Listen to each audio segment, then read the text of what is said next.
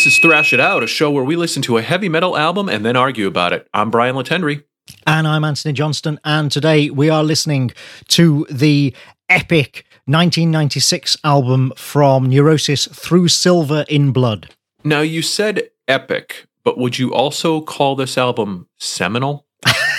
very, very seminal, uh, extremely seminal. In fact, uh, if you were to ask me how much more seminal could it be, the answer would be none. None more seminal. Really? It's already at 11 in terms Yeah. of its seminal dial. You've dialed it up to 11 already. Well, it, All right. it well, really is because it kind of it's no exaggeration to say that this album basically created post metal. If you listen to post metal, you know you owe Neurosis a debt, uh, and you may not even be aware of it because they are one of those bands that fly under so many people's radar. Um, that's one of the reasons why I wanted to put them on the show, but also for anybody who's listened to the album will know kind of why I left them to last as well, because this is not an easy album to listen No. to. I mean, I have a lot of thoughts about that, which we Yeah. will uh, certainly talk about as we go in. But I We was will. one of those people, certainly, that uh, this band flew under the radar. They were a name that I've seen. Obviously, if you're in, you know, following the metal scene, you'll see their name, and I've seen them on on you know tours and stuff like that. But didn't know their music, and also as we're going through this podcast, like post metal is not even a thing that I really thought about, you know, in terms of like my musical tastes and what I listen to and what I gravitate toward. And so this has definitely been an education for me. Um, and this album, I would say, of all of the albums that we've listened to on this show, this may have been the most challenging to initially get into Oh, that I can absolutely believe. Yeah, yeah. which I actually like because it put it made me put my money where my mouth was in terms of my ability to find a way into an album. Right. And so I liked that. And so as I kept listening to it, like I liked the fact that it was challenging to me of like find find your way into this album and and I think I did. So I'm excited to talk about it. well, that's kind of, if you remember, I've said before, that's kind of how I felt about the uh, Twisted Sister Yep. episode. You know, it was the same sort of. That was challenging for me to listen to at first because it is not my thing at all. But Sure. but I came to. I wouldn't say I came to love the album, but I really came to appreciate it. And certain songs on it, I did come to really enjoy and appreciate. So yeah, you know, I can.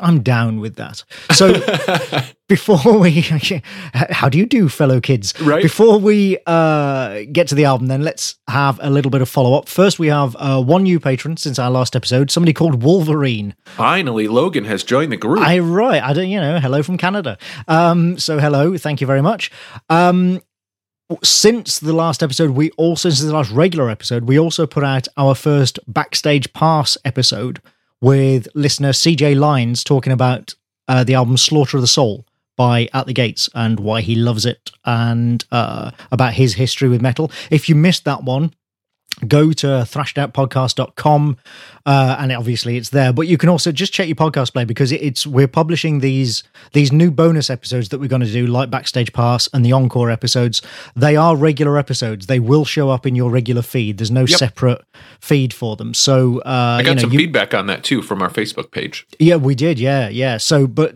just so if you if you think you've missed it, just go and back and look in your feed, and you will find it there. And it was it was fun. It was a good episode. I enjoyed doing it. I did too. Another band that I had very little awareness of in terms of their sound and their music and really ended up enjoying so much so that when they just put out their new single of their upcoming album, I was like, I'm getting that. Yeah, yeah. It's uh, you know, it- as with the rest of the episodes that we do, and as with everything on the Facebook group, with lots of people posting new music all the time, as we've said many times before, this is one of the best things about doing this is being exposed to new music, both for us and for listeners, um, because there's there's so much of it. You can't possibly be expected to know all of it, and so being exposed to it by people who love it. I mean, that I think that's important. I if I if somebody's going to encourage me to get into a band, I want to know why they love it because that gives me context for how I should then listen to it. Do you know what I mean? Absolutely. And to go back to what we just talked about, you know, briefly with neurosis, like that that is why I try to approach everything that we talk about very respectfully from a, a standpoint of like if you're going to recommend an album to me and say like I you should listen to this because I love it and here's why I love it like I deserve you know that album then deserves my respect in, in my approach to listening to it. And so that's Sure. what one of the things that I love about the show because I feel like our community that we have here also takes that approach you know? And so when people you know uh, recommend something everybody gives it a fair shake. And what was cool about this episode just looking at the feedback on the facebook page is there was sort of an equal mix of people who were like oh yeah that's a totally classic album. I'm glad you brought it out so i could go and revisit it and listen to it and also people like me who were like nope never listened to them before. This was pretty awesome. Like kenneth uh, kenneth said what an album. First two tracks alone are about as good as it gets. Uh, brian said this is a great idea. I'm excited to listen. Uh, let's see. David said uh, i think he said yeah this is the only at the gates album that i own and it's really good. Um, Andy said, Excellent job, CJ. I'm not at all familiar with the record, but I'll have to give it a few spins. And when he did, I believe he really dug it. And so it was kind of a healthy mix of people who had heard of them and and not heard of them. And everybody seemed to dig it. And everybody seems to like this format of the backstage pass and having somebody on to talk about an album that they love. I just think it's a natural extension of what we do. Yeah, yeah, and it helps. I mean, it, you know, it helps keep the show fresh, but also, yeah, it's just again more new music, and more new music is, you know, if you're listening to this show, you're probably a massive music fan, and therefore you like discovering new music, and so what better way to do that than to go to people who aren't us? Because as we've said before, that's why we do the listener poll uh selections uh you know every volume because people are going to suggest stuff that you or I simply would not come up with one thousand percent. Like you would, this album would have never even come up in the discussion, and now I'm psyched that I because now I have another band that I can look forward to their new music. right. um, also, following up from the uh, last episode, well, actually, following up from the last episode, which was also following up from the episode before, uh, the ongoing debate about which song is the earliest example of a clean slash distorted metal song, where you have the clean verse and then the distorted electrified chorus. Uh, Colton Schwertzler I hope you've pro- pronounced your name right, on the Facebook group, uh, pointed out that on 19 Judas Priest's 1978 album Stained Class, there's a track called Beyond the Realms of Death, yep. um, which I I'm not sure I'd ever heard before. So I went and listened to it. It didn't sound that familiar, and it's it's practically a proto Fade to Black.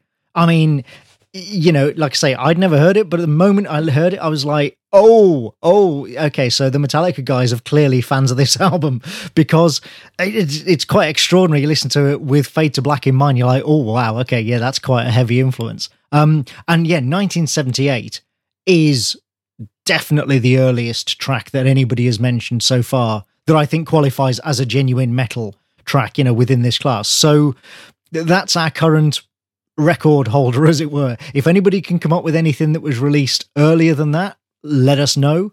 But I think I think you'll struggle because you know 1978 that's pretty damn early. Well, and I will just say, and, and that's a great segue into Judas Priest, Anthony. Uh, that my favorite Judas Priest album from back, the one I gravitate to of their early albums is uh, "Sad Wings of Destiny." That's the always the one that I revisit. And having just seen Judas Priest for the first time in my metal loving career on Thursday night, they played the Ripper off of uh, "Sad Wings of Destiny," which is one of my all time favorite Judas Priest songs. And so, um, man, that that concert was just amazing. I, I'm sure people saw the pictures I posted, but Glenn Tipton, who recently, you know, came out and said he's he's been dealing with Parkinson's for the past ten years and would not be able to tour with Judas Priest this time around, uh, came out for the encore and played three songs with the band. And Andy Sneap, who produced the record but is a very accomplished guitar player in his own right, is filling in for Tipton on guitar for this tour, and he did an amazing job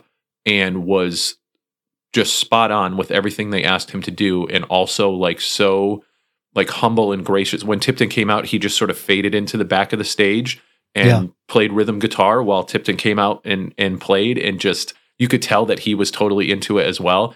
And uh, man, Richie Faulkner, who is their sort of lead guitar player now in Judas Priest, that guy is a freaking beast. And I'm just amazed at how well he not only captures the Judas Priest sound, both on Redeemer of Souls and on their new album, but also has incorporated his own style into Judas Priest. Like he's just man, what a what a transition but continuing to keep that Judas Priest sound that everybody wants because the new album like to me is like the most Judas Priesty Judas Priest album in a long time.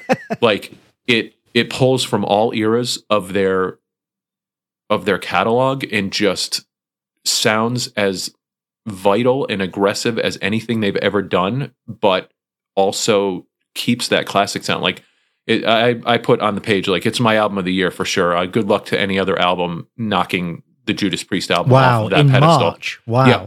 And I thought Saxon like set a bar high, and I was I knew Priest's album was going to be good. I wasn't worried about that, but I did not know how much I would absolutely adore this album. And every time I listen to it, it's giving me something new. Um, it's just uh, it's just fantastic. Was Halford in good voice at the gig? You know what? He is freaking amazing. I'll tell you, I, I, I I'm so excited for people who a, and I heard I, I'm at the urinal in the freaking concert venue talking to two dudes because I hear them say, "I don't know who this Saxon is, but you know, I'll, uh, you know, I think they're a hair metal band or something like." that. And I'm at the What? urinal saying, so I'm at the urinal in the bathroom, and I'm like, "Did you just? are you talking about?" I'm like, "No." I said, "Pr- "Prepare to be blown away by Saxon." Um, and they're like, "Really?" I'm like, "Yeah. If you came here just to see Priest, boy, are you getting first of all Black Star Riders, which is basically Thin Lizzy, is opening, right? So you've got them opening the entire show. Then you have freaking Saxon come out, and as expected, you know, th- and this was my third time seeing Saxon live. I saw them in front of 200 people. I saw them in front of a packed club, and now I've seen them in an arena setting, and they bring the just 110% energy to every show. And Biff sounds freaking amazing. So they set the stage by not only rewarding their longtime fans, but completely blowing away people who had never seen them before, as I expected they would. And that's exactly what they did. And then Judas Priest comes out, and Halford sounded spot on amazing. Sneap does an amazing job of playing every Tipton solo. Every Faulkner took a lot of both KKs and Tipton solos and, and played a lot of them, but the solos that Andy Sneap played, he absolutely nailed. Mhm. They played. Um, I was talking to someone and they said this is probably one of the best set lists they've seen them play like since the '80s. They they brought out songs from a majority of their albums and they were all songs that you wanted. There was no clunkers in this entire set. Like they just killed it and I think they played four songs off the new album.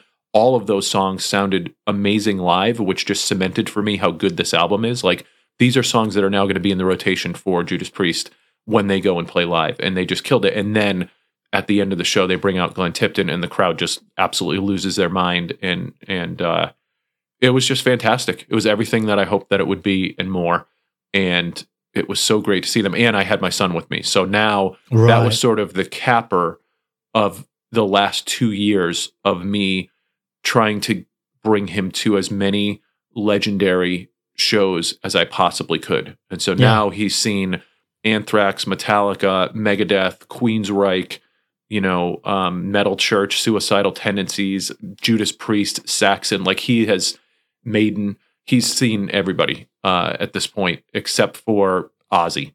Like that's that's like the only one that he hasn't seen over the past couple of years of like bands that I really wanted him to see before they're not around anymore. So it was it was great, man. Great stuff. Uh, Talking about uh, Andy Sneap, uh, the reason he's so good is because he started out as a guitarist. Oh, yeah. bef- before he became a producer. I mean, that's I think that's one of the reasons he is such a good producer. Is he I agree. was originally a guitarist and songwriter. He was guitarist, the original guitarist with Sabbat.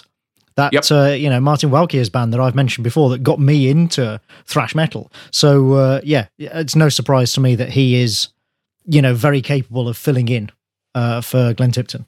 He honestly just looked to me like he was just soaking it all. It like just the the reaction from the Oh, crowd. I'm sure he's a huge Priest fact- fan. I you mean, the fact Yeah. that he's playing these iconic songs from their entire catalog, and like he just he was smiling the entire time that he was playing. It, it reminded me a lot of when I saw Gary Holt for the first time play with Right. Slayer, yeah, yeah. where you could just tell like here's a dude who is loving every single second of stepping into this role.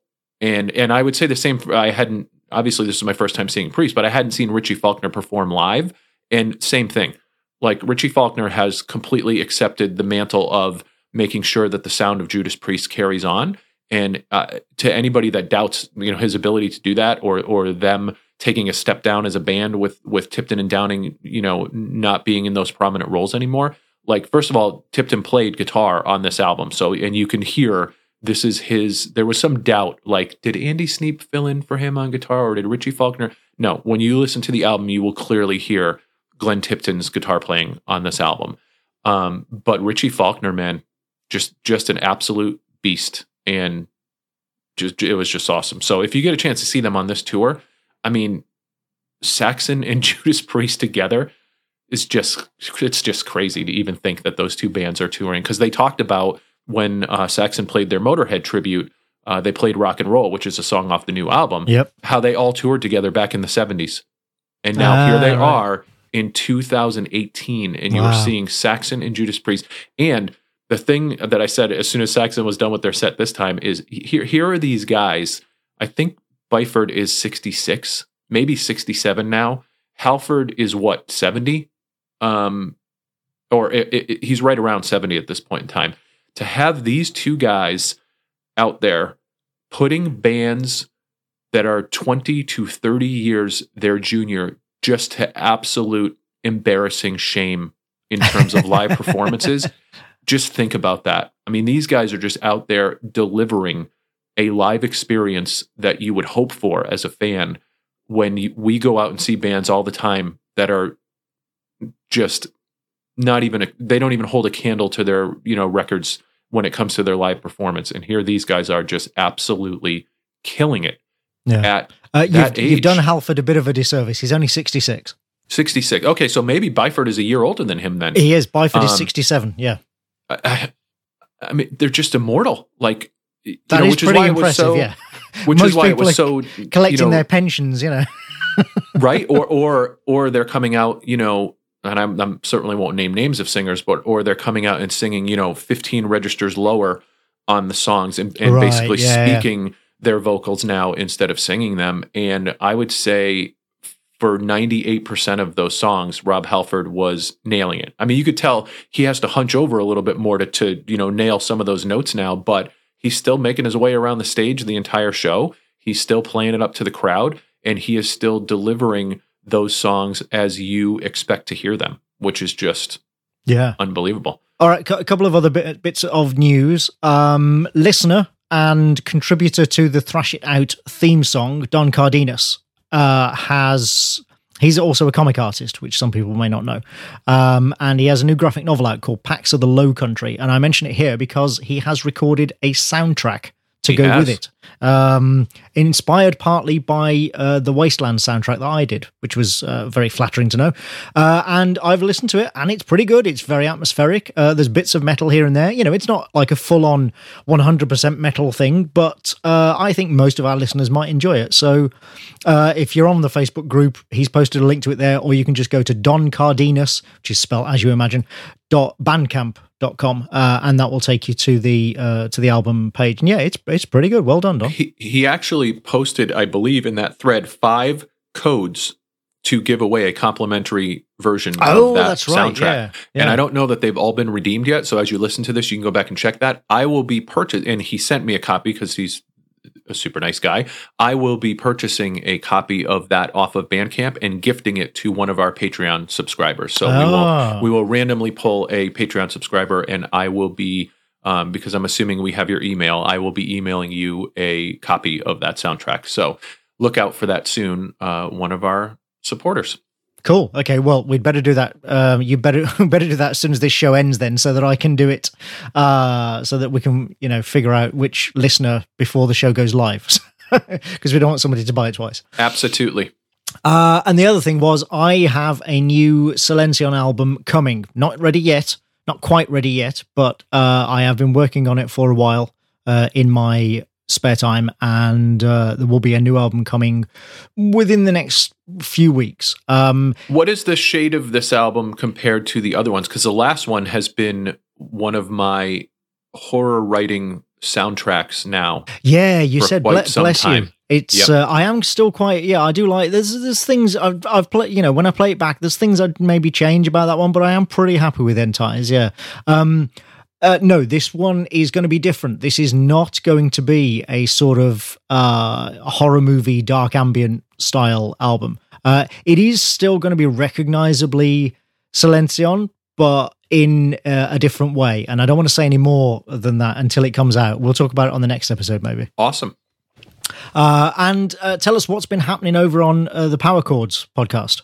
Man, lots of stuff. Uh, we are about to embark on many interviews that you will hear that Matt has recorded. He has been doing yeoman's work. I've been actually traveling for work a lot, so I've been out of town quite a bit. We've still been recording shows, but we have a backlog of interviews. We put up a uh, the part one of a Robin McAuley interview, who you might remember from uh, McAuley Schenker, and the second part of that is going to be coming up soon. He just interviewed George Lynch. Um, he went and saw Lynch Mob in uh, Connecticut, so George Lynch interview will be coming up soon um, tons of interview, interviews that we have a backlog of. So those are coming up. If you want to hear me blather on about Judas Priest in our next uh, podcast, which we'll be recording this week, uh, Matt and I will be talking about uh, the concert a little bit more, and also I will be reviewing Firepower. So, um, and someone had posted here on our group, when is there going to be a painkiller episode of Thrash It Out? And then like three people right. went and like, oh, scroll back to the first episode of this uh, volume, and you'll and you'll hear that. So yeah, more Judas Priest talk coming up. Um, and lots of good stuff. We just have a lot of interviews that we're we're doing now. Uh, Matt has done a lot of the heavy lifting on those interviews to begin with, but it seems like we're we're starting to much like with the old Secret Identity podcast, which was comics focus. We're making sort of uh, we're starting to network with a lot of different record companies and uh, and indie bands and stuff like that. So I would anticipate that much like with Secret Identity, it's going to be that news reviews and interviews show that which was the template that we started out sure. with but the interviews are starting to really come in now. So we've got some some pretty cool stuff planned for that. And some of the companies now are sending us stuff to to be able to play on the air. So like frontiers oh, music has been really good to us. They've been sending us a lot of new stuff. So um, again for those who might not know about that podcast basically we dabble in 80s sort of hair metal stuff here once in a while um, we just talked about Twisted Sister a, a little while ago, but in general, that's what that podcast is like 95% about. It's about 70s and 80s rock and metal. And so if you want more hair metal stuff like that's we don't take as deep a dive as we do on this show, but we we hit a lot of those um, you know, we've talked about Trixter and we've talked about uh, we're going to be talking about Danger Danger pretty soon. And so if you if you like those 80s hair metal band, we talked about Skid Row recently. So if you like that kind of stuff, that's that's what we hit on there, and it's it's coming along well. Awesome, awesome. Uh, also, yeah, that's just reminded me. I mentioned in the last episode I talked about uh, Ursula Le Guin and how I'd been rereading *A Wizard of Earthsea*, and I just uh, recorded and it just went live uh, recently an episode of The Incomparable, uh, that one of their book club episodes, talking with a few other panelists about Ursula Le Guin's work, a Wizard of specifically a Wizard of Earthsea and The Left Hand of Darkness, which was her uh, very very influential feminist science fiction novel. Um, from the same like a year after a Wizard of Earthsea, within the space of two years, she wrote two absolutely groundbreaking and genre defining works. Like, goddamn. Um, so if you want to hear me talk about nothing to do with music, obviously, but you know, talk about fantasy and sci-fi and Le Guin's work, then go over to theincomparable.com and look for uh, it's episode 398. 398. I know, dude. That's crazy. That's awesome. It's uh, episode 398 titled Apart from All the Skiing. Uh, and if you if you've read, read the Left Hand of Darkness, you'll know exactly what that's referring to. Uh, but it's a really good discussion, uh, really good show. So yeah, go over and, uh, and grab that and listen to it you just reminded me that Evan had posted on our Facebook group about another podcast called Dreamland from the Retro Blasting oh, yeah, crew. Yeah. Uh, Melinda Mock is the primary host of that show, and they did an episode on Operation Mindcrime in which they dropped, they name dropped Thrash It Out. So we certainly, uh, and Melinda, I believe, has has come over to the Thrash It Out group as well. So shout out to them. Shout out to Evan for sharing that podcast. I actually started listening to it from the beginning now because the there was. Uh, I think the first episode was about Cabbage Patch Kids. Basically, And just so- because you're an 80s obsessive. Oh my god! So like it was, it's completely so right in my wheelhouse. So yeah, you can go and check that out. Uh, if you go to retroblasting.com, you can find the Dreamland podcast, and you can check that out. And they they do seasons like we do volumes, and so Yeah. you can check out. Uh, you will absolutely find topics that are in your wheelhouse if you're a fan of the 80s and there is that episode about operation mindcrime which is super cool so thanks for sharing that Yeah, I mean, that show might as well be called Brian, we have made a podcast just for you.com. I know. I love it. It's like it's like when I find an album here that somebody recommends and I'm like, holy crap, that's right in my wheelhouse. It was like, yeah, oh yes, I think I will have more of this podcast. So um, all right. So uh, before we get on to uh, talking about neurosis, uh, let's just run through the usual reminders to people that uh, you can, of course, um, support us on Patreon at patreon.com slash thrash it out. You can talk to us on Facebook at facebook.com slash groups slash thrash it out, or you can go to thrashitoutpodcast.com uh, where you've got links to email us or contact myself and Brian on Twitter. We love hearing from you. Uh, we love the community on Facebook. You know, get get involved, get active, uh, share your your love of metal, um, and uh, everybody will have a really good time. Yep. You mentioned being out of town, which is uh, why actually, just for once, it's not me that's no, uh, it was the totally my fault. that's the reason this episode has taken a while to record. Uh, but on the other hand, on the bright side, going back to what you said earlier, it has given you and I'm sure most of our listeners a lot of time to listen to this Neurosis album. And you know, it probably needed it because if you're not into this band already, if you encounter this band for the first time, it is a bit of a shock. You know, if you're not into post metal and you hear this band, any of their albums, frankly, but especially this one, it is a bit un- sort of not unsettling. Well, maybe it is unsettling, but it is certainly, it kind of throws you off kilter a bit. You're like, what did I just listen to there? Well, Um, and I'll use the example of you mentioned Twisted Sister before being sort of a similar approach for you of like not hitting you at first, but you working to sort of get into it and then finding sort of a common ground with the album, right? The thing about Twisted Sister is if one of those songs doesn't grab you, it's over in three and a half minutes, right? So it doesn't, you know, you can move on to the Right. to the next song, and uh, you have another chance to find a hook into the album. Uh, when an album hits you in the face with a sort of twelve minute epic out of the front gate, Right. And that's not an unusual track length either. Right. No, no, no, certainly not on this album. And so like, yeah, like there were barriers to me to uh, to entry just in terms of the length of many of the songs, the length of the album overall, the the type of metal that it is, which is not, you know, in my wheelhouse in the way that some of the other stuff. Well, it's not, based around, you know, traditional song structure. It's not based around hooks. It's not based around catchy riffs or choruses. not based around melody. Right. Yeah. Absolutely not based around melody. Yeah. It's, uh, yeah, th- which is why it's post metal because it is, it eschews all of those things to create instead this sound, this pummeling sound that, Yep. you know, became post metal. To me it's mood versus melody right and i think that's where i Right, yeah. found a way into that's where i found my common ground with this album is that when i when i just kind of washed it out of my mind that i was going to look for a melodic hook to or a structure hook to sort of get me into this album and i just embraced the mood of it and Yep.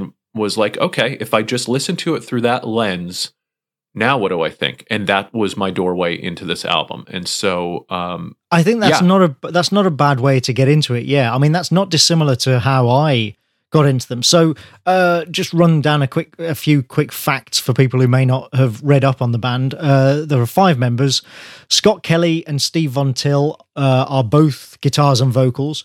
Dave Edwards Edwardson is bass and also vocals. Uh, Jason Roeder on the drums and Noah Landis does keyboards and samples. And they have had that lineup since the year before this album was released. Noah Landis joined them in 95, replacing their original keyboard player, and they have had that same lineup ever since, which is kind of remarkable in this day and age for a lineup to stay that stable for that Yeah. long because they are still together, they are still touring, still recording music. Um, that said, and also Noah Landis's arrival kind of cemented their sound as well. Which uh, and you can tell that if you if you listen to their earlier albums, they started out as a hardcore band, a hardcore punk band. It's funny you should mention that because I went back and listened to some of their hardcore Oh, did you? punk band roots, and I would say that I am a fan of Neurosis, the hardcore punk band. Yeah, uh, right. It's it was good stuff. Yeah, it was really it was great stuff. Uh, yeah, Pain of Mind is the one I would recommend. I, That I'll was their send debut, you- yeah. yeah, and there you can certainly find cuts off of that on YouTube, and it, they are a hardcore punk band, and they absolutely fit early suicidal tendencies. Like they're right there. Yep. Um, DRI, like you'll you'll immediately hear it, and it and it's funny because I started listening to that, and then I went down the rabbit hole. One of my uh, favorite hardcore albums from way back in the day was Underdogs, The Vanishing Point, and I would have recommended it for an episode on the show, but it is very difficult to find now, and you can only get it in like you know twenty five dollar. You could basically buy it off of people, but like even if you go to right. Amazon, there it's someone reselling their copy of the album. But yeah, so it it sort of sent me down the rabbit hole. But their early stuff I thought was great, and it is so monumentally different oh yeah. from what you hear on this album. Well, they started. They yeah, as I say, formed in '85, and then after a few years, basically after well, even after their first album, their their second album, they already started experimenting a bit. But then it was in uh, '92 that they really started becoming much more experimental. They released an album called Souls at Zero. So that was when they really that was the first album that kind of hinted at what they would become. You know, the first one with the really long songs and the sort of drone structures and all that sort of stuff. Uh and that happened after Steve Von Till replaced their original second guitarist. Like I say, they'd already been experimenting, but his arrival clearly, you know, helped them shift to in this particular direction. And then, yeah, in '95, Noah Landis arrived to replace their original keyboard player, and suddenly the sound just expanded and became massive. You know the the number of samples on this record. There's i read something somewhere that there are allegedly up to 16 layers of sample and keyboard sounds at any one time on this record. Uh it is just it is a soundscape. The whole It thing is just a- absolutely a soundscape. yeah. Um, so they'd been, if you listen to the albums before this, as I say, you can see the progression. They'd been building up to it and they've continued refining the sound ever since. But the reason that I chose this album was because, you know, as I've said, the theme, my theme for this volume has been albums that change metal. And this is the album that it was their first on Relapse Records, so it had much greater distribution and awareness than their previous records. And it was the first one that had that really thick, amazing sound that just kind of blew people away. You, nobody had ever heard anything quite like it before. Do you remember when um, Ministry's Psalm 69 came Yes. out? And that had the same effect, didn't it? It was the same sort of everybody was just like, I've never heard anything that sounds like this before. That Uh, album was played like on repeat uh, Right. in my college dorm back in what year did that come out? That was 91 i think or maybe even earlier um, yeah, it was definitely one of my roommates in college was like that's where I really got exposed to that album was they would play that all the time. right Um and this had the same kind of same effect in that as i say it was just nobody had heard anything like it before especially not you know widespread. And it was so influential. It influenced so many bands that have come since. And you can hear it in a lot of post metal bands. And it- and they will all happily tell you you know uh, every post metal band you will ever meet will tell you how much they love neurosis it's uh, it's kind of like a thrash metal band not loving metallica it's just it doesn't happen Rolling Stone ranked this as number 49 in a list last year of their best 100 metal albums of all time. I can believe that. Yeah. I mean, I'd put it even higher, but yeah, I can believe that. It's, uh, and yet, as I say, the band themselves as a whole kind of fly under the radar a lot. You know, they've never, I mean, obviously, this is not a commercial style of music. Yeah, I don't remember hearing this one on the radio. Yeah. And any cuts off of this one. but even within the sort of hardcore, you know, metal community, as you say, people have heard of them, but not necessarily heard their music or know exactly what they sound like. Um, I got into them relatively late. I mean, talking about sort of yeah, the the hearing of them but not hearing their music and the the initial difficulty when you do first listen to them i got into them around sort of 2007 2008 uh, which is obviously you know much later than you know so they started making this sort of music. Uh, an album called "Given to the Rising" had just been released, uh, which was I think that was 2007, and I remember I remember reading somebody rave about it, but I can't I cannot for the life of me remember who it was or where. I can't even remember if it was like a, a proper review or if it was just you know a friend on Facebook. but what I do remember them saying is uh, they they called them something like the original doom metal band, uh, which I mean isn't really true, but that was enough to make me think, okay, well. I, this sounds like somebody that I should listen to then. So surely, um, I would say doom in terms of sort of beckoning the apocalypse doom. Right yeah. like that's kind of how i think about their approach. Yeah no they absolutely are yeah. Uh, and so i went and listened first to given to the rising. That was the first album of theirs that i found because it was the most recent one. And it did take me a while to get into it. Um, i mean you know i love long slow songs. We've talked about that before.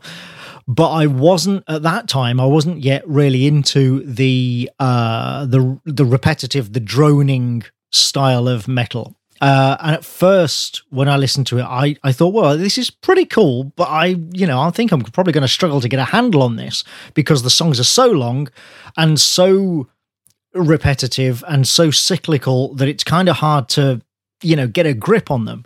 Um, and then two things happened. First, I read an interview with Scott Kelly where he defended those aspects of the songs and of their songwriting and said, look, this is why it takes us so long, why we go so long between albums, um, why it takes us so long to write an album because we we build and refine and craft these songs and these passages with great precision. You know, we're crafting these epic soundscapes. We're not just randomly throwing things together and going, "Oh, let's repeat that a dozen times," and this one half a dozen. You know, he's he was emphasizing how much care they take. Um, and and again, that's not necessarily obvious on first listen. But the second thing of all the weird things was um, I at the time was flying back and forth to the states quite a bit, and I started using them to help me sleep on flights. oh yeah, I've fallen asleep to this album several yeah. times. It's yeah. um, it's just, I often put uh, ambient playlists on shuffle when I'm flying to help me sleep on the flight. But I decided to try using some of this as well because by then I'd collected a few more albums and the later stuff, like uh, the uh, the Given to the Rising and the Eye of Every Storm, especially, have a lot more of the the quieter passages mixed in with the metal drone stuff, and it it really worked. Uh, I it really helped me get to sleep. Ironically, probably because I wasn't yet fully into it, so it kind of washed over me. The trouble is that now, because I know the song so well, it's actually more difficult for me to fall asleep to them. Um, but that I I don't know why exactly, but that gave me a new appreciation for them. Those two things combined, I thought, okay, this is I should clearly pay more attention to these and not treat them like background ambient albums, but actually listen to them as you know, well constructed pieces of music. Um, and that was what really helped me get into them when I started actually focusing on them, even though it's repetitive, even though you might get the same riff, you know, 24 times and it will take three minutes to do it. Focusing on it like that and giving it my full attention actually really helped me get into it. And now, of course, you know, like so many uh, fans getting into this band really set me off down the post metal path. And now, as you know, I love that stuff. Uh, I love post metal and drone metal and the, the sludgy, repetitive stuff. And because the Neurosis guys run their own record label, uh, which publishes loads of, releases loads of stuff by other post metal bands, I am now regularly exposed to new post metal that by and large is all pretty damn good because, you know, those guys wouldn't put it out otherwise. Yeah, I mean, I think the fact that you talk about the crafting piece that makes perfect sense to me because I think with songs that are this long and that repeat phrases over and over and over again, like it, it helps me almost take a writer's approach to listening to it where you start to examine the choices that they made. Like, oh, okay, well, it's interesting that they did this right here, or that at this particular time in the song, they went in this particular direction. And to me, that's always interesting to listen. And it's harder to do that with shorter songs that are more structured. You know but here i think you start the more you listen to it the, the you start to see those choices and think about like oh well that's interesting that they sort of went in this direction. And for me sometimes it works and sometimes it doesn't work. And i was like oh i wish they would have not done that. T- took out this one minute here and just connected it to this piece here. And so I, I like that idea of them crafting it because they're making very deliberate choices and it's kind of cool to to sort of um, think about that and i did try to go back and look at interviews with the band in order to get a view into that decision making process. I found an interview from 1996 uh, done by Chronicles of Chaos, and it was an interview with the bassist Dave Edwardson. And one of the questions was what ideas and strategies went into the process of setting apart through Silver in Blood from your other works? And he said the process was a lot more natural and what was and was something that we had started to experience on the last record, we didn't have to be more cerebral. We could actually be more gut with the way it came together and trusting the engineer we were working with. It says the band recorded with uh, producer Billy Anderson, yep. who had worked with Sick of It All, The Melvins, Eyehategod. And um, he said, We basically knew what we were going for. I would say that this record is more of an epic undertaking than the last one. We know how to get a lot more out of one note these days, and we are a lot more trance oriented in our music as far as wanting it to be overwhelming and aggressive, but a constant flow. We were trying to develop a record that was like one song that actually means more from the beginning to the end than it does individually. Um, they went on to ask him, you know, what's the most important thing that you want a Neurosis fan to get out of this record? And he said for people to be inspired by it. Maybe with the emotions we reveal, people can relate to it and get through, you know, whatever they're going through. To have a part of it speak to their deeper self or soul this is what we'd like to see of it. And um, they asked, what about the meaning of the album title? And this is my favorite. He said, again, that one, that is one of the vague ideas that means something to us and not to the listener. I don't know if I can really go into it, but basically, it's a very spiritual statement to us dealing with humanity's place in the cosmos and dealing directly with alchemy and psychedelics. Yep.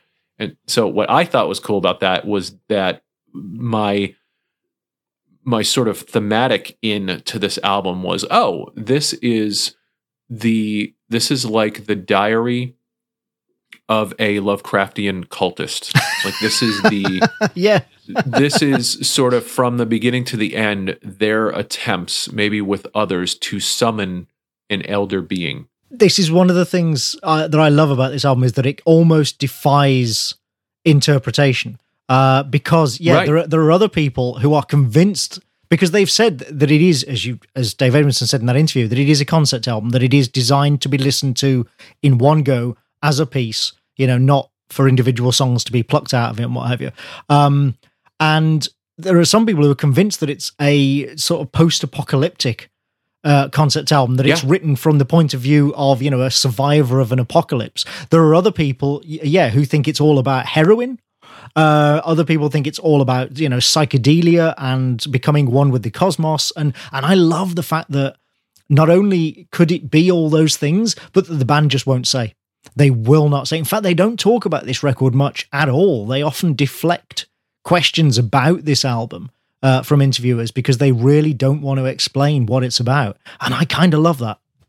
Oh, I kind of love that too because I, there's parts of it that to me are like sort of the the sort of uh, droning march of the the thralls of Nyarlathotep. You know, there are there are parts where it it feels like, especially you know when we get into the individual songs that are that are sort of feeling like the stirrings of an elder being um, sort of concept to me. So that was once I could put my story on this album that real that's when it really sort of pivoted for me you know yeah. so I, I, think that's for the first thing i sort of started to think was like okay think of it more as a mood think of it more as sort of what it's kind of bringing out in you and then once i was able to kind of put a story to that that really closed the circle for me in terms of like being able to okay now i'm in yeah. And we're going through and i'm sort of you know, thinking about where this character in my head is on their on their sort of journey as we go through this album. And so that that is what really brought it all together if me. you watch video interviews with uh, Scott Kelly and Steve Von Till, especially, they will, and there are quite a few of them. They, they, this is the thing; they're all happy to do interviews. They're a bunch of really kind of laid back, nice, easygoing, chatty guys. They will happily do interviews. And what they talk about is how neurosis is a catharsis, and I think that's fairly obvious, you know, just from the music alone. Um, that it is a spiritual experience for them, about how they sometimes feel like they're channeling a primal force, and that it's all about, you know, the sort of the inner essence of being coming out and being revealed to the world and all that, which is all lovely, but they will not explain lyrics. They won't go into specific Sure. details about what a song is about or what an album is about. They are confident enough to let the music stand by itself. And with music that's this uncompromising, that's extraordinary. I have enormous respect for that because because this music is so difficult to listen to at times, it would be so easy for the band to try to reassure people by saying, "Oh no, it's about this, it's about that." But they're like, "No, no, we're not going to say it. You take it as it comes and, you know, you interpret it. We know what it means to us, but you interpret what it means to you." And I love that. Yeah, there's no doubt in my mind that I would have enjoyed it less had they been more straight ahead with whatever story that they were trying to tell. The fact that I could put my own story to this album and get through it in the way that I wanted to interpret it is what allowed me to Yeah. enjoy it. Um, you mentioned the uh, production, Billy Anderson.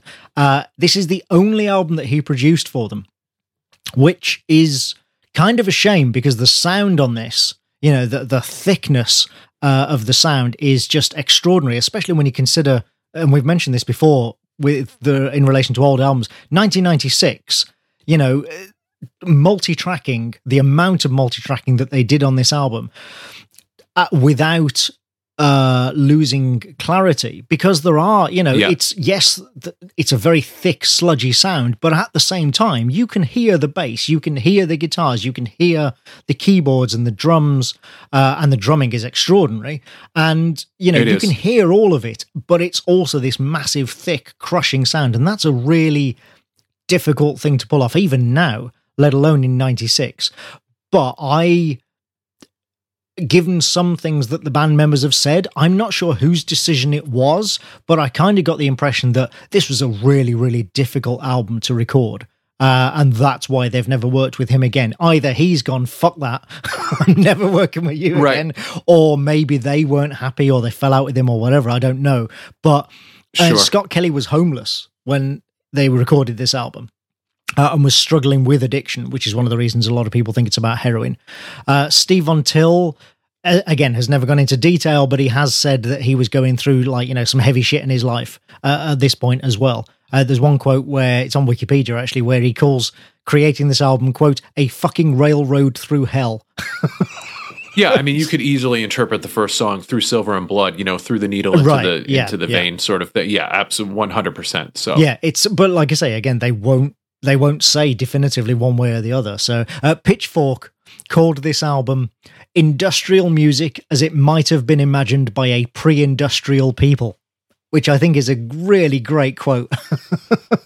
Well, and to me, just lends to the Lovecraftian, Yeah, you know, yeah, feel yeah. of it. So that that that that that all works for me, and I love that their lyrics are ambiguous enough to conjure images and feelings of you have an idea what they're going for without directly giving you any yeah, answers. yeah. Um, and did you? I sent you a link to maybe a couple of links. I don't remember to some live performances. Did you get a chance to watch them?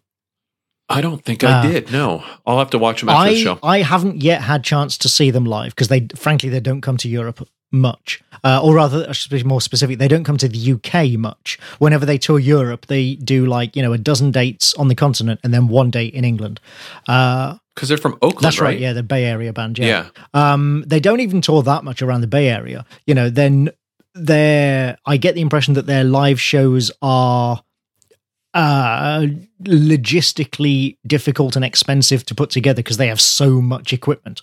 Um and if you watch any of those videos of them live, you can see they have their backline is just it's kind of And they don't. I mean, they don't strike me as a band that puts together a twelve song set list and goes out on the road for, you know, two dozen Right. dates in the span of uh in the span of Yeah. two months. Like that, just it's not really them no but i do i i know people who have seen them and i've watched there are many many videos of them live on youtube um and by all accounts and you can see it watching these videos they are you know immense live uh you can see that they have no problem whatsoever reproducing the heaviness and the, the ferocity of some of their songs on stage um, even the keyboard player cracks me up. They're what must be one of the heaviest keyboard players in the business.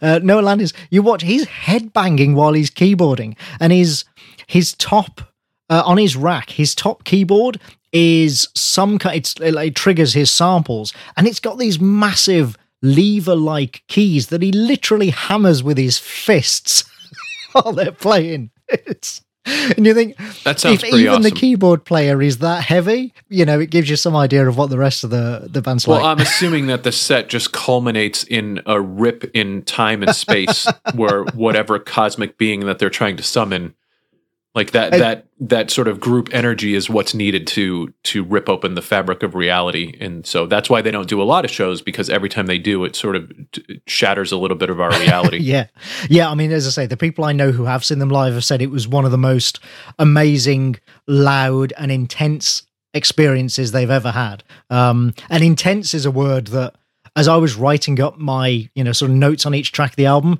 I noticed that I just kept writing the word intense over and over and over again because there is there's almost no better word to describe this band. Like there is even the moments of quiet, even the the sort of you know the nice quiet melodic bits that you get with a bit of piano or a bit of strings are still really intense because you know they're building up to something explosive.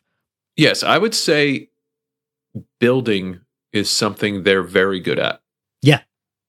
Like the build as a concept. I think they're very good at that. Yeah, they're they're absolutely amazing. Yeah, yeah, layer. There are times where I feel like they don't build to something in the way I would like to see them Right. to see them do, but the build itself is really yeah, good. yeah, they layer and layer and everything, as you say, yeah, Yeah. builds a sort of uh, TV tropes calls it the bolero effect, which is uh, yeah, Oh, interesting. it's quite a, it's a not quite succinct way of putting it. Um, so I mean, this is let's face it, this is we'll do the track by track, but this is a difficult album to talk about track by track because yes, Yeah. it's a con It's not like, oh, I love the hook right in this one. exactly like yeah. it It's- yes it's a concept album but uh, more than that by its very nature there are hardly any choruses to speak of there's these long instrumental drone passages uh you know you might on the one hand there's not a lot going on that you can sort of pick at. But on the other hand there's so much going on in terms of texture that it's Yes. almost impossible to talk about without just going and then this happens and then this happens and then this happens. Oh man. Um but that's that's why i love it. So it's uh, i said 1996 um nine songs 71 minutes. I mean this was mid 90s was kind of the golden era of the cd wasn't it? So you know 71 minutes is not an unusual album length for for the time uh Yep. longest track is 12 minutes 18 seconds shortest track is 5 minutes 18 seconds apart from the uh, there's a couple of interludes um Right. but the average is yeah like not between 9 and 11 minutes it is not uh, an album full of short catchy songs by by any means no, no radio singles on this one. yeah say that but actually we- Really? What one, one of these tracks was a, was a single and not only that remains like a live staple Maybe and I. their most popular song Locust no, it's Star? locust star yeah yeah. track okay. five locust star is probably their best known track um because Oh, you know what? It's funny. Uh, wait, I'll, I'll save my right, note for that right. track. I just looked at my note that I made on that track, and I, and that makes perfect sense now that you say that. It's uh, yeah, that was a single. It remains one of their most popular and best known songs. They all, very very often play it live. Um, and it is a great track, but uh, yeah, I mean, no, it's not a top forty radio song, but it did get a lot of a lot of airplay. Um, Went to number ten on the mainstream rock Right. chart in, in the imagine U.S. Casey Kasem int- introducing Mhm. it. And here's a new cerebral nightmare from Neurosis. All right, so uh, track one, title track, Through Silver in Blood.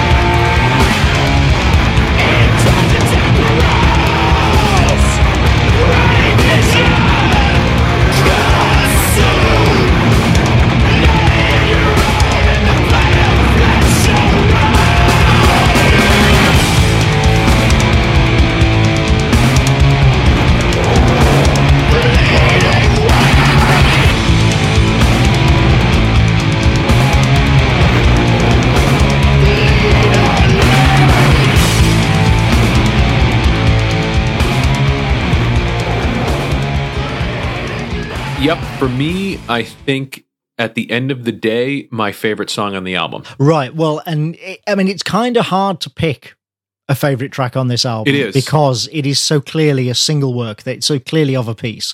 Uh, as But where I think what I think about this song when I say that is to me it feels the most complete right. Well, of all of the songs on this album to Uh, me. okay, okay. Uh, I I wouldn't necessarily disagree with that, but mainly, I mean, I would probably agree that this is my favorite. If I was forced to pick one, I'd say, oh, okay, well, this track. But that's probably because it sets up the rest of the album so well. And we've talked about this before with albums. You know, the importance of the opening track, letting you know what you're what you're going to be in for, and this track does it. You know, in spades. Um, Yeah, this is the poster track that I would send someone if they said, "Well, give me an idea of like what neurosis is." right. I would say listen to this song. Yeah, it's uh, you know the, those big uh, the intro drums, these like massive tribal drumming, and when they do this live, uh, Steve Von Till actually joins in and like you know he's dr- drumming on a massive floor tom himself uh, to I could totally lend weight that. to the sound. Yeah, um, and then you got those the drone of you know the single guitar over it, and then the massive crushing riff, and it's it's all atonal. Uh, yeah, it really lets you know what it's in for. I mean, I it's actually kind of one of the mo- one of their more accessible tracks in some ways because I don't disagree with that. You know, I feel like a uh, to agree with you, it is crushing. Like when it comes in, it is crushing, and this is a great example of like their build to something and a place where I feel like it completely pays Right. off. Where you get the build and then you get like a mountain dropped on you. Um, and to me, like in my in the story in my head, like this is this is the ritual that is being done to slowly rouse the elder being from its slumber. That's kind of what this song was sort of in my head. And it's not something that happens quickly. It's something that happens over a long period of time. And so all of that sort of made sense in my head as I was kind of thinking through this song. And that's where um this is that that's where I really found my way into the album was through this song and that story that I sort of uh created in my head. And it starts off very like ritualistic sort of drumming. And the way that it ends is sort of ritualistic chanting. Yep. and so that like it really just all works for me. Uh, this is the, I, I like the way that it's drawn out. I like the pacing of it. I like and yet at first listen this was a very difficult song to get into but after listening to the album for several times and finding my way into it like this feels very complete. Right. Well, and it, and it, it has no chorus to speak of, which is one of the reasons it's so difficult to get into. It- you know, again, you're like kind of, well, where are we going with this exactly? But that's, I mean, that's the story of their music really is that the journey is as important as the destination. Uh, and the build up is as important as yes, when it breaks and everything sort of crashes in. Um, the other thing that it made me think about too, just in terms of like visuals and mood and stuff like that, is is um, John Carpenter's Prince of Darkness. Oh, right, Where yeah. you know a big theme of that movie is that there is someone in the future who is trying to break through your dreams into the past to warn you about something that's coming. Um, and through most of the movie, you're just seeing fragments of these dream messages from the future. And it isn't until the end of the movie that you realize that one of the characters that you've spent most of the movie with is that person from the future who's trying to warn you about, you know, something that's sort of coming. And so that to me was an image that sort of went through my mind as I was listening to this as well. Because it, it feels like something trying to punch through the consciousness of something Right, else. things And it takes a long time to Yeah. do exactly. It takes a long time to do that. And just that visual of Prince of Darkness of like the hand approaching the surface of the mirror, you know, as it gets closer and closer and closer and that connection is made. And so that that sort of elder being, you know, other dimensional being of trying to to bridge the gap between our dimension and theirs was a was for me my mental theme as I went through this whole thing. this is as good a time as any as well to talk about Jason Roeder's drumming because he is extraordinary. Um, especially if and if you haven't watched those live videos, you may not realize his kit is like almost inconceivably minimal for the sound that he gets out of it. He literally has a snare, a single rack tom, and one floor tom, and a kick drum. That's it. Uh, and then four uh, a hi hat and three cymbals. That's that's his entire kit, and yet he and he apparently likes it that way because he says that it forces him to be more creative. But the sound he gets out of it, totally yep absolutely and the way like even his use of the snare and how he's hitting heavier or lighter as he builds that circular Yep. rhythm is really interesting. it really is. Yeah, he's and you watch them live, and he is totally in control. He is you know the master Yeah. of that drum kit. It's really quite extraordinary. he definitely has great control over the weight of his Yeah, strikes Yeah. Um, he also, incidentally, if, for people who also love, you know, sort of post metal and drone and what have you, he recently became the drummer in Sleep of Dope Smoker fame. Uh, so uh, if you ever go and see Sleep live, you will see Jason Roeder um, with another band, and he's just as good there, obviously. Uh, the other thing that you'll uh, that this song showcases that again re- recurs throughout the album is three vocalists. Uh, as I said earlier, Scott Kelly and Steve Von Till, the guitarists, are both vocalists, but so is Dave Edwardson, the bassist. And uh, I actually, I really struggle to tell Kelly and Von Till apart. They they both have a very kind of, a very powerful growl, but you know, sort of, and it is it is low pitched, but it's not quite sort of lemmy. Yeah. You know, it's kind of it's a, a fairly standard but very very good up hardcore style screaming growl. And then you get David Edwardson, who has this ridiculously deep, booming, guttural growl. Uh, and he, they don't use him much because it's a bit like he's a bit like a howitzer. You know, you you, you only roll him out when you really need him. Because when he does come in, you know, you'll know basically when you hear the really, really deep growling, that's Dave. Um, and he's extraordinary. And again, you see them live with all three of them shouting across one another uh, during songs, and it's uh, the effect. The wall of sound is remarkable. Yeah. Uh, It's funny you mentioned about that not being able to tell those other two guys apart because it wasn't until the third song that I really was able to do that. Right, that you realised that there was actually more than one guy shouting. Yeah. Yeah, exactly. yep. Um, all right, so yeah, great opener. Really sets up the album. So track two is uh, "Rehumanize." There's no light without darkness.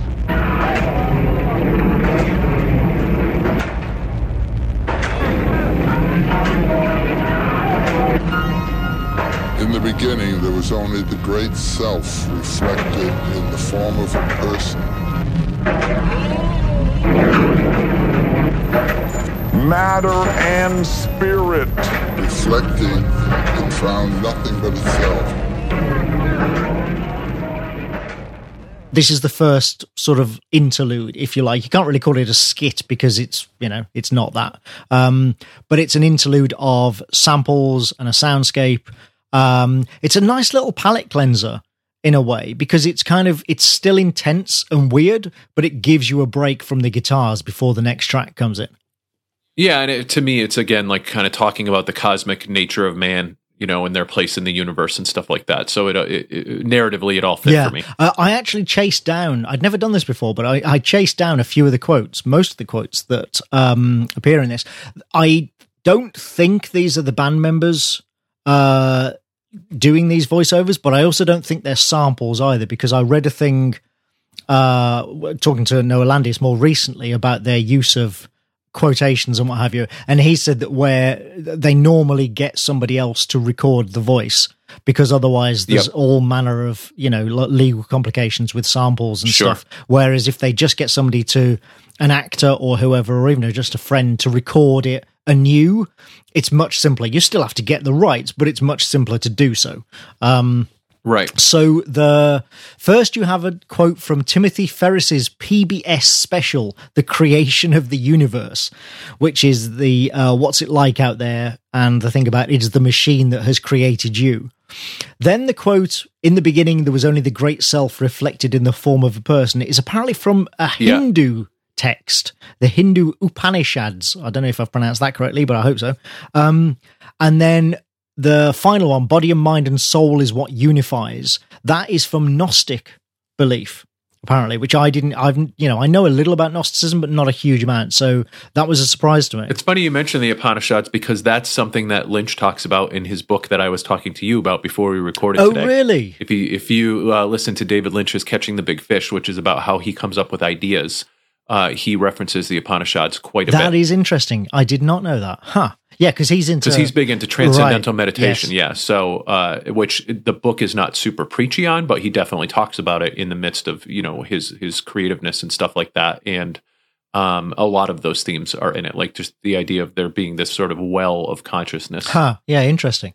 Um, so yeah, so we get that soundscape, like I say, a bit creepy and weird, and then we go into track three, which is Eye.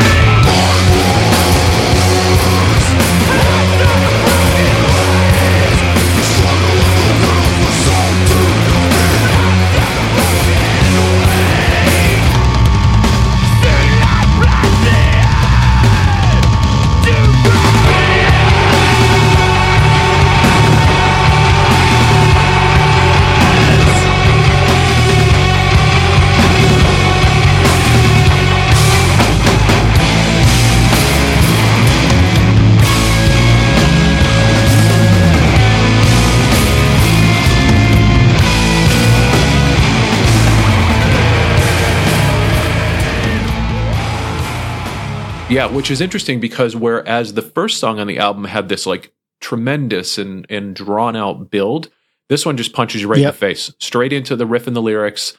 Um, it feels much more uh, initially structured and straight ahead than the first songs.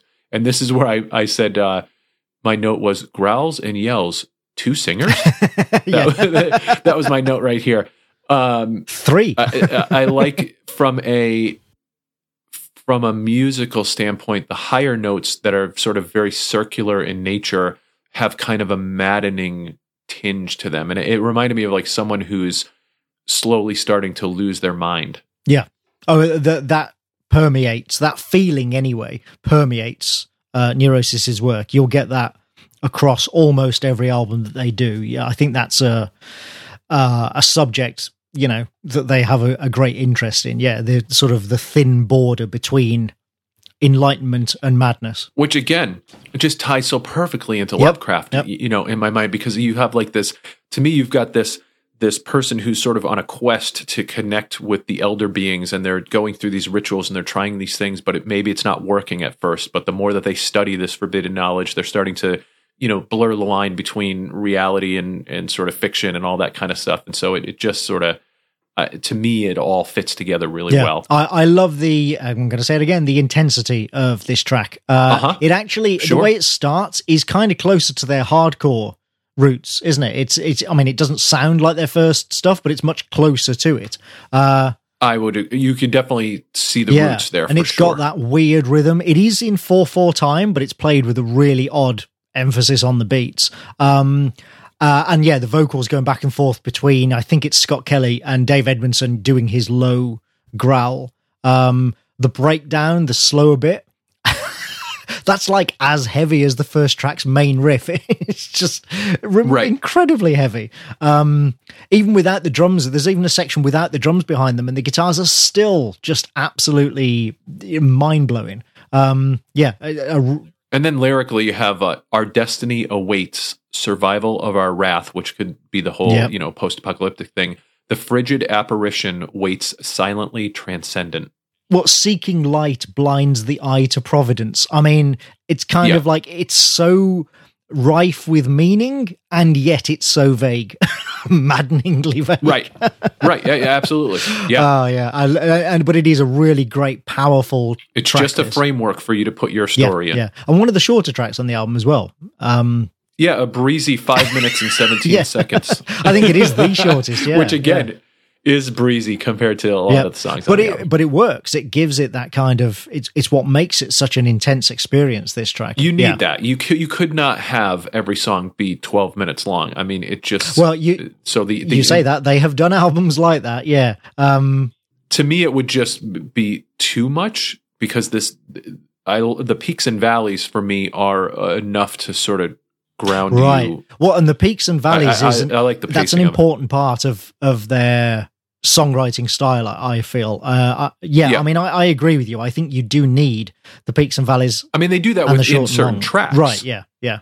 You know, you get that, but but yeah, overall, I, I like I like how they spaced it out. I mean, you've got twelve minutes, less than two minutes, little over five minutes, back to twelve Yep. minutes. Well, and that is okay. So let's move on then to track four, "Purify."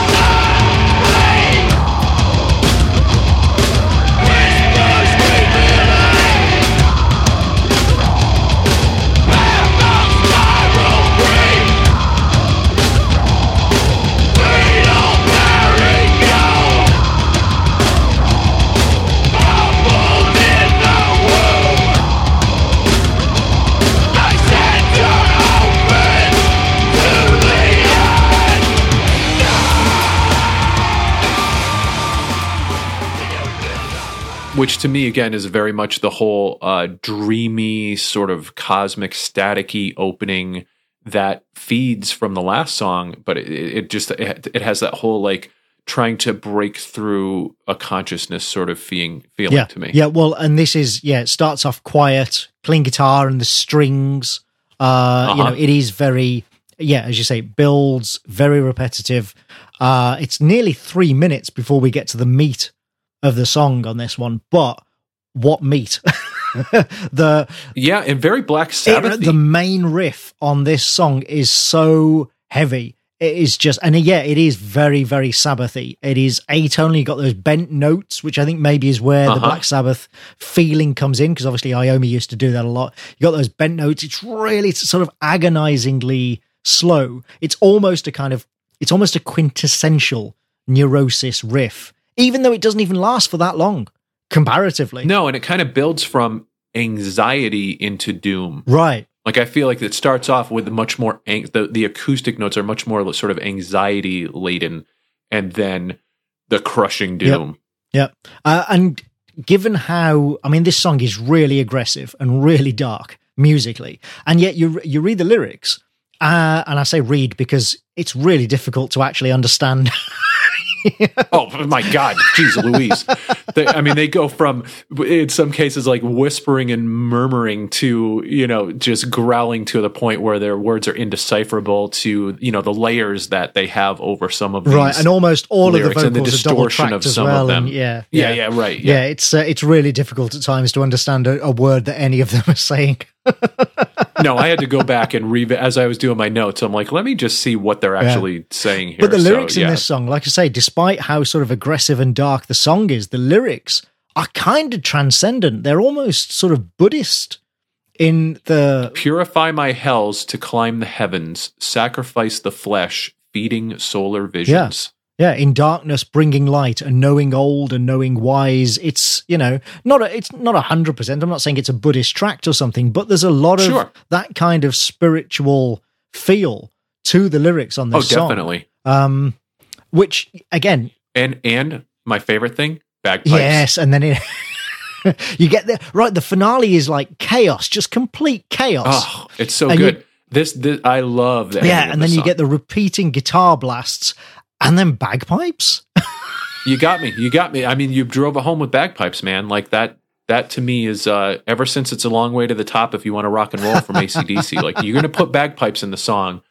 You just you just sold yeah, me. just uh, completely unexpected, and not, you know, it's not like they've even what's his face from Korn who actually plays bagpipes. Like, no, it's not like one of the band members can play the bagpipes. They got a guy in to play the bagpipes. You know, again, that deliberate song crafting, the way they, you And- know, some somebody somewhere went, I know, bagpipes. the apocalyptic images of like the horns of heaven and hell like to me that's what that whole thing like by the time like the the bagpipes are the, they're the signal of the the impending doom to Right. me you know like that's what that, that's what you're hearing is like once, once you hear that sound it's all yeah, over Yeah, well, and uh, of course, the other thing about bagpipes is that they are a drone instrument. You know, like Yes, like a sitar or something. Bagpipes have a drone going that you then play a melody over the top. So, you know, I'm sure that's no accident. Um, so yeah, ends with the bagpipes beautifully, and then goes into track five, which is yes, Locust Star.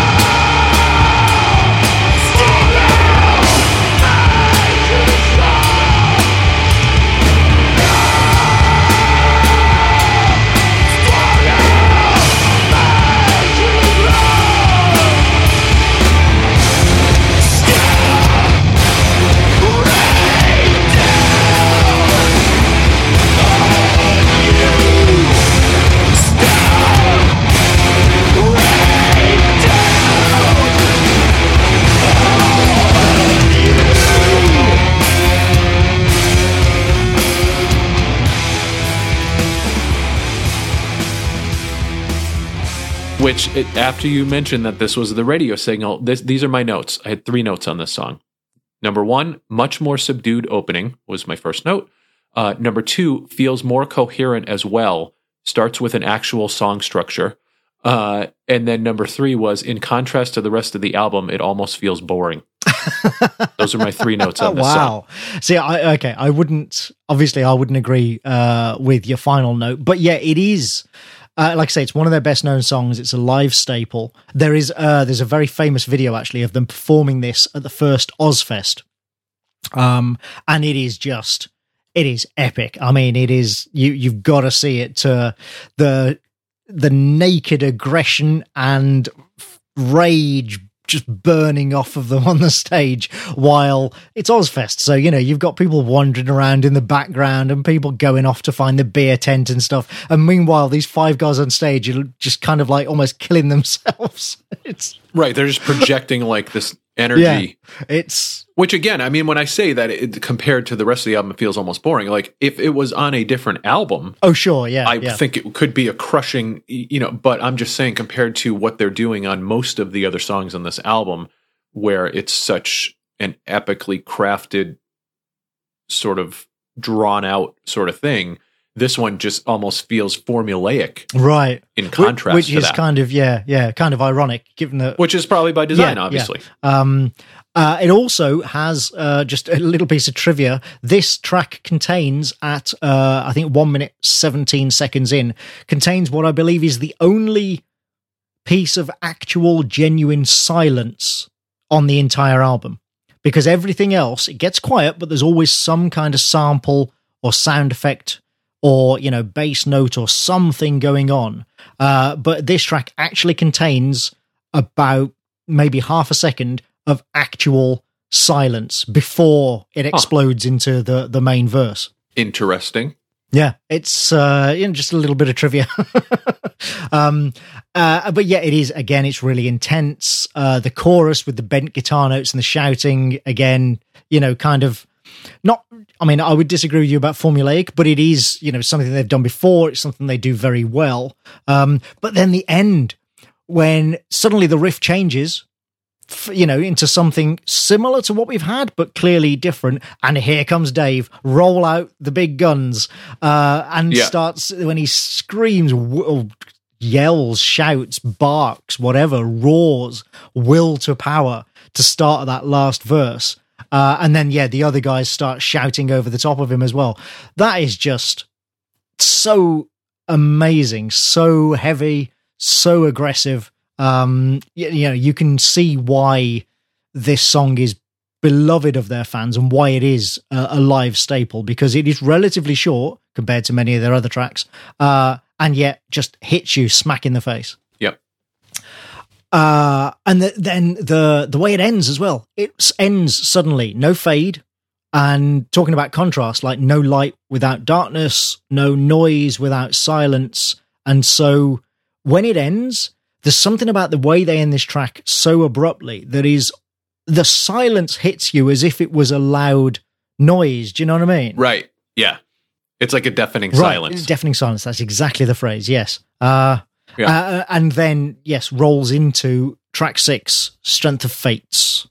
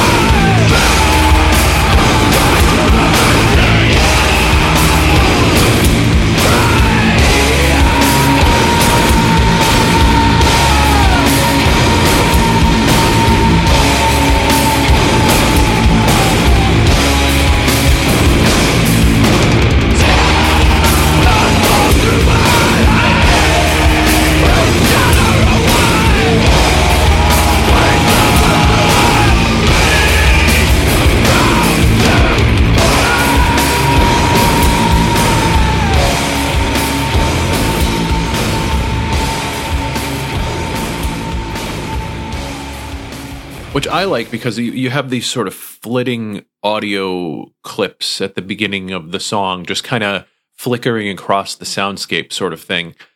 Which to me, in sort of the internal narrative that I had created about this album, is kind of like the part where this this person who's trying to make this connection to the elder beings, whatever, is kind of resigned to the fact that they haven't been able to do that, that they haven't succeeded. And so for a lot of the song, it feels like almost like their despair, they're giving up. And then, you know, around I think seven minutes or so is just like they just a total burst of rage and sort of flipping out sort of thing. Um, that's kind of what it was in my head. But yeah, this this song is another one that, that takes a long time to build up to flipping yeah. the switch. Well, it takes seven minutes. Yeah, seven minutes eleven is Yeah. when yeah it becomes a monster with those crazy down-tuned chords and the Yep. drums crashing away. Um, and the the the vocals on the build-up uh, prior to that, that's Scott Kelly. Uh, doing the clean vocals, he he and Steve Von Till actually also both do solo projects uh, where they play almost almost like folky songs. Imagine if you took imagine if you played neurosis on a single acoustic guitar and spoke the lyrics rather than shouted them Th- that's Uh-huh. kind of you know almost getting to what their solo projects are like. Um but they ha- also have yeah a kind of almost folky feel to them. Um and that's what this reminds me of. The vocals on this always make me think of scott kelly's solo stuff. So if you like this track you should definitely go and look for his solo stuff. He does it under his own name. And also as um harvest man is all one word harvest man is his sort of you know alias when he does solo stuff some solo stuff as well um and yeah i mean this is not my favorite track on the album um just because it doesn't stand out apart from the long extended quiet piece there's you know when you get to the heavy bit i would say there's it's good it's really good but there's nothing in it that kind of that isn't also in other songs I agree. And my, my note on this uh, was kind of like that the heavy part for me doesn't, uh, not that it ruins the song, but it just, this, this is an example of a song that I feel like builds to something that doesn't pay off right it doesn't well. connect in the same way that some of the other tracks do uh, yeah In the way like that, that opening track does. Like when the opening track builds and you get the payoff, it's like, holy crap. Yeah. Here, it's like the build was better than the payoff. Right, right. Uh, yeah, I don't, yeah. I mean, again, I don't know whether I'd necessarily agree that it's uh, that the build's better, but the payoff doesn't quite live up to it, certainly, um, or doesn't live up to the payoff in other tracks for sure. Um, but it leads into the second interlude on the album, which is track seven, "Become the Ocean." We even ignited the first atomic bomb on the day commemorating the transfiguration of Christ, thus unconsciously signaling that we intended likewise to transform the world not only after the light, but after the darkness.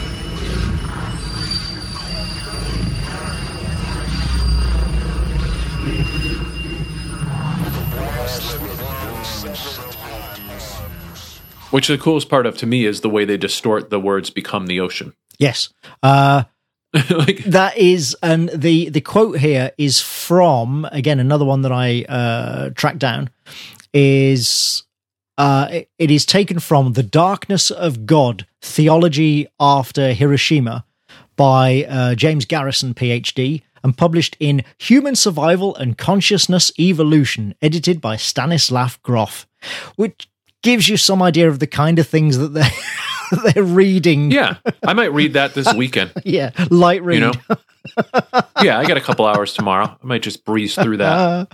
oh man but yeah i think that gives you some idea of the kind of level that they're on and the kind of things that they're reading while they were recording this you know uh Oh, for sure. I mean, clearly, lyrically, I mean, we talked about being able to sort of ascribe your own story to it, but the the themes of nuclear apocalypse are just this album is yeah laden. yeah with them. absolutely or some kind of apocalypse And- anyway and- yeah yeah, and the and the idea of you know the with all the references to the sun and to the purification and to all that, like clearly, you know, nuclear explosion is a theme that is throughout the album.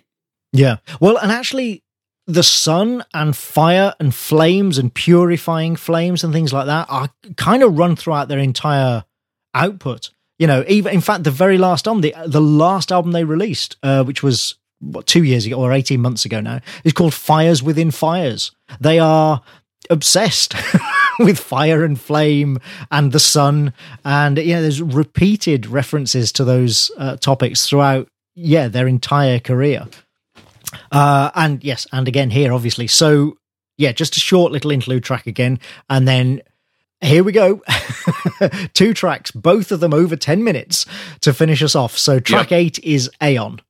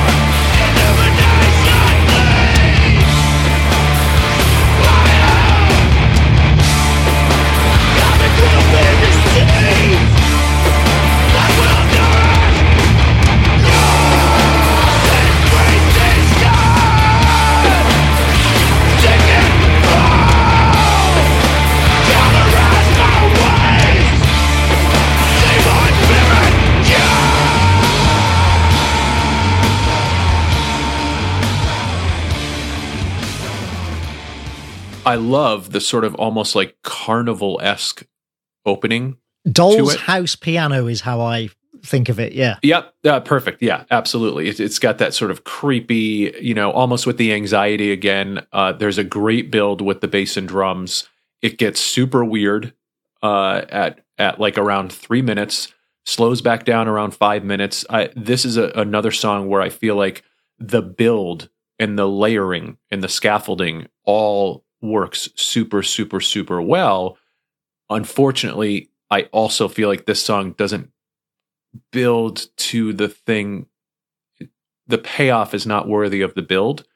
The build is what sells this song for me. Oh, okay. Okay. Now, I, I know I, I do disagree on this one. I, I mean, yeah, I love the creepy piano opening. I love how it becomes this kind of lovely. It, it starts off as a creepy piano, and then it gets picked up by the strings and actually becomes this almost Yep. like beautiful, sort of morbid waltz. I agree. really really nice um the the vocals are this is a, this is an 11 minute track and the vocals are done by like 4 minutes in it's you know Right. um uh and yeah and it sort of drops out and builds up again so we get two builds up build ups uh builds up build ups in this track almost but i in con- by contrast i love the when the second part builds up and you get the, the chaos again with the howling guitars and this big riff Uh-huh. and the keyboards and it becomes this huge marching dirge. And every line ends on a suspended note. So it has this amazing tension to it. Roeder's going like crazy on the drums. It reminds me actually of there is a my dying bride track called a doomed lover on the album songs of darkness words of light which ends with a three minute dirge that gives me the same kind of feeling as this track. It's just it's yeah like a sort of ritualistic headbanging just makes you want to you know break things. Uh, and i get the same thing from this track. I absolutely love that dirge. If anything i think it's my only complaint is that the dirge is too short. I actually wish that it went off that it went on for longer. Instead it sort of dies out and becomes this like echoing drum chamber and then we get the strings and piano come back in. And i actually wish that it went on longer before it faded out or maybe didn't fade out because that's one of my favorite parts of the track. So yeah i i, I really think the the payoff is worth it. My favorite lyric of this song our universe will breed. yes That to me is just like from again fitting Yeah. my Lovecraftian sort of theme that I put it just like that whole concept. that is cool. yeah yeah our universe will breed holy shit i mean that's because some of the epic that's a story in and of itself music, isn't it Yeah, totally. Like it's that whole like shifting of reality and you know just the whole um epic cosmic scale of some of the stuff that I think they're invoking images of is really very yeah, cool. Yeah, it is. I mean, you know, we keep saying, I keep saying anyway, epic, but that really is a, a, a suitable Oh, I, would- adjective. I mean, there's this band, definitely yeah. aspects of their stuff that is epic in in both mood and atmosphere and the, the sort of imagery. For right the evoked concepts that you get from it. Yeah, Yep. yeah. totally. Um, and uh, continuing with that, uh, with the final track, track nine, Enclosure in Flame.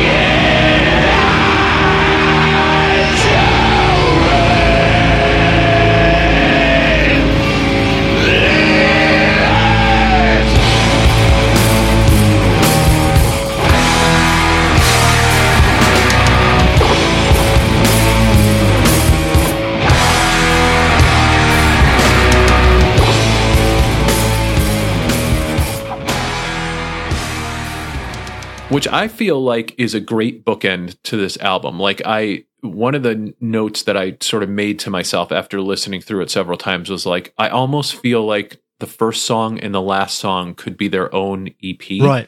and be complete. it would be a 23 minute you know, EP of these two songs that are sort of two halves of the same coin. So I, I feel like from a placement standpoint, this is the, a great song to end on. This feels like it completes the circle of what was started with the first song.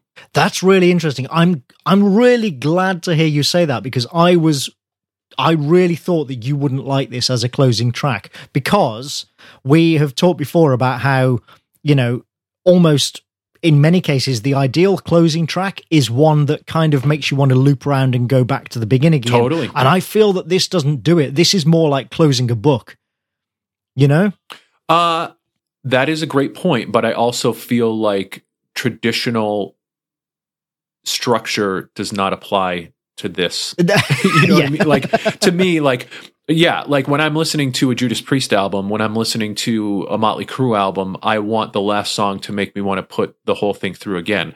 This is an album that you don't listen to twice in a row. I don't. I wouldn't listen to twice in a row. Like I, th- this is a book that you read and you put it down and you think Yes. about it, and then maybe you come back and you read it again and you think about it and you get something different from it. But this is not candy. This is not popcorn. This is not um, nacho chips. Like you're not just going to continue to binge on this stuff. Like you you experience this as a whole and you step away from it and you think about it and then maybe you come back to experience it again. But yeah, so I don't feel like the job of the end track of this album is to make me go right to the beginning again. I feel like the job of this track is supposed to be to complete the circle and close the book and give me something to then go away and contemplate. And in that vein, I feel like this song does that 100% perfectly because I feel first of all that musically it a lot of it is a nod to the first song. There Yep. are elements of this song that I feel like are direct nods to the first song. Um, but what I love about it is that it has almost like a 70s horror film soundtrack vibe to it. Um, there's despair, there's madness, there is to me the concept of the elder being finally awakening at last, like success of this this journey that this character has taken through this album of you know failing to make this connection. To me, I feel like the connection is made in this song. Um, you also get at like seven minutes this Black Sabbathy sort of feel to it, but it has this effect of something finally breaking through into our world. Um, and the lyrics totally fit that. I mean, I will open a door and bleed in your dreams. Yeah. Come on, Yeah, yeah. dude. Like that's just like that's freaking perfect. This is like so so this is like cemented for me like yeah, this is a horror story soundtrack for me. Um and it is it is a Lovecraftian movie that this is scoring. Well, I, I agree 100% that, yeah, that's, as you say, this is something to be listened to and then you stop, it ends and you think, you know, makes you think. And all of the, all of their Uh-huh. albums are like that. And that's one of the reasons that I love them. Um, the lyrics, uh, I have never been able to figure out or get a definitive answer. I'm not convinced that he is actually singing the lyrics that are in the lyric booklet. Oh my god, thank you for saying that because there I think this was the song. Yeah, this is the, s- It's so funny Yeah. you say that because there was a, a song, and I think it was this one where I was like, "That doesn't sound like that." Yeah. What he, that's what he's saying, and, and I looked, and different sites have the same lyric, so clearly they took him from the lyric. Yeah, book. no, these are the, the right. I know the sort of I know the site you're thinking of, and yes, they all the sites have copied them from the lyric booklet. The ones that are published on places like Dark Lyrics, that's what's in the lyric booklet. and isn't that interesting that they would do that? But it does not sound like he is actually saying those words. I mean, if he is, then it is some weird fucked up shit cadence that he is using. But it does not sound But what like an it. interesting thing to do Yeah. to your Oh, listener, yeah. isn't it? You know, where where basically it, adds a layer of sort of surreality to it of like this is not what you're saying, but this is what I'm telling you I'm Right. saying. It like that that is very very and, cool. and by the way, you won't be like, able it's not to. something they talk you won't about. be able to actually decipher what I am saying. Right. So I could put anything here. And and then that leads to the mystery of what am I actually Yep. saying? And is the thing that I'm saying something that maybe is not meant for you to know or that kind of stuff. So all, all of that I think just lends right back into the narrative that I created for myself around this for sure. It really does, and I mean, this whole song is is pain. Really, it's uh, Oh, whi- f- which is why. I think it it works so well as a closer, but doesn't. Yeah, as you said, doesn't make you want to loop back around to the beginning. It's it's kind of the least song like track on the album, which is saying something for this album. And so you know how like uh is it Dark Side of the Moon that's supposed to sync up to the Wizard Oh, yeah, of Oz? Is that yeah. So I want someone to sync this up to John Carpenter's Prince Right, of Darkness. right. Because And at what point do you start the Yeah.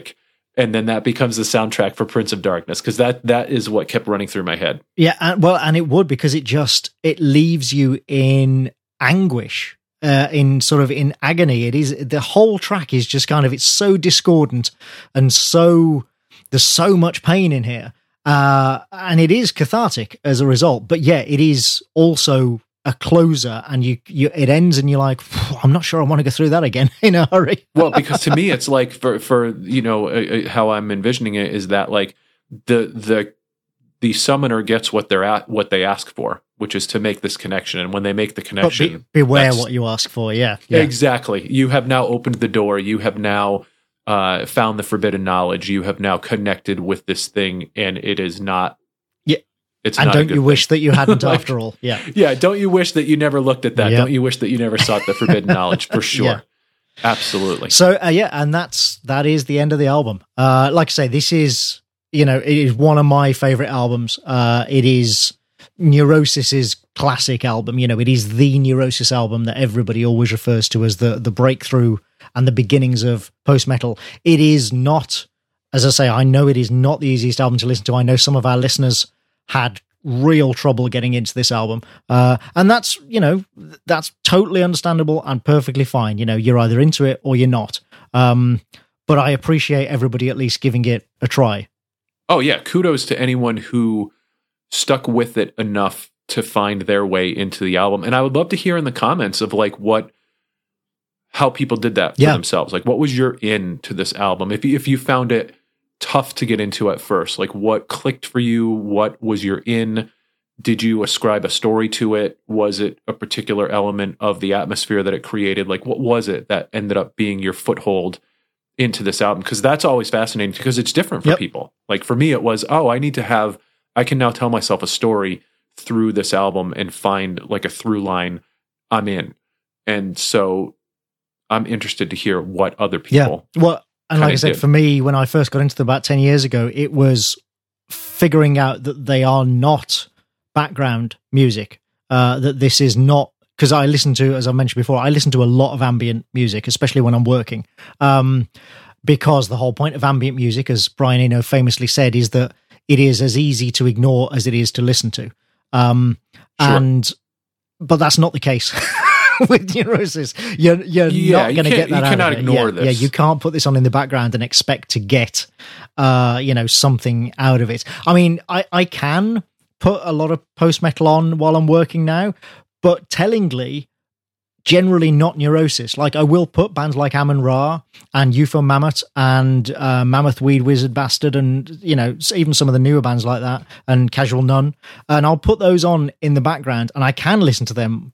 You know, as background music when I'm working, but I can't really do it with Neurosis. There is something about their music and the way they structure and write songs and the way they perform songs that just demands attention. Uh, you know, and that's how you are going to enjoy this music. For me, anyway. yeah, it was a very nice departure for me, and super glad that I stuck with it, and glad that we had a chance to sort of process through it. And it's, you know, for me, it's the equivalent of I like to read a lot of genre stuff, but every once in a while, I like to take a deeper dive, and so this was that for me. Right. It's the Borges novel that you read once every three years. exactly. That's exactly right. Yeah, and and in, in that way, it was a, it ended up being a joy to explore. Well, I'm really glad that you that you could find your way into it. That's that's awesome. Um, all right, so uh, thank you for listening, everyone. This is the last regular episode of this volume of Thrash It Out. So uh, we we will do a bonus episode uh, at some point in the near future.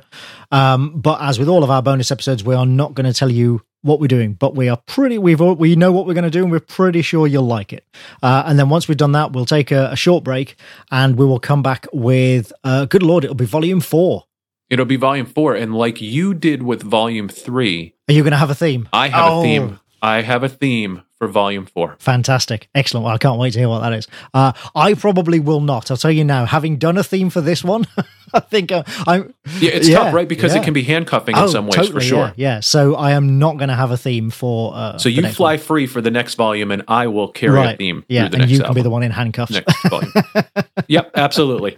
All right. So again, thank you for listening, everyone. Uh, let's go through the standard reminders. If you enjoy the show, please spread the word. Rate us on iTunes uh, or Apple Podcasts or whatever, and the Google Play store as well.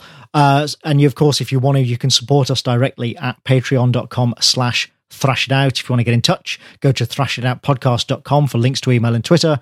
Join the Facebook group at facebook.com slash groups slash thrash it out. And we will uh, be back in your ears shortly, hopefully, with a bonus episode. Um, so enjoy and keep thrashing. Take care.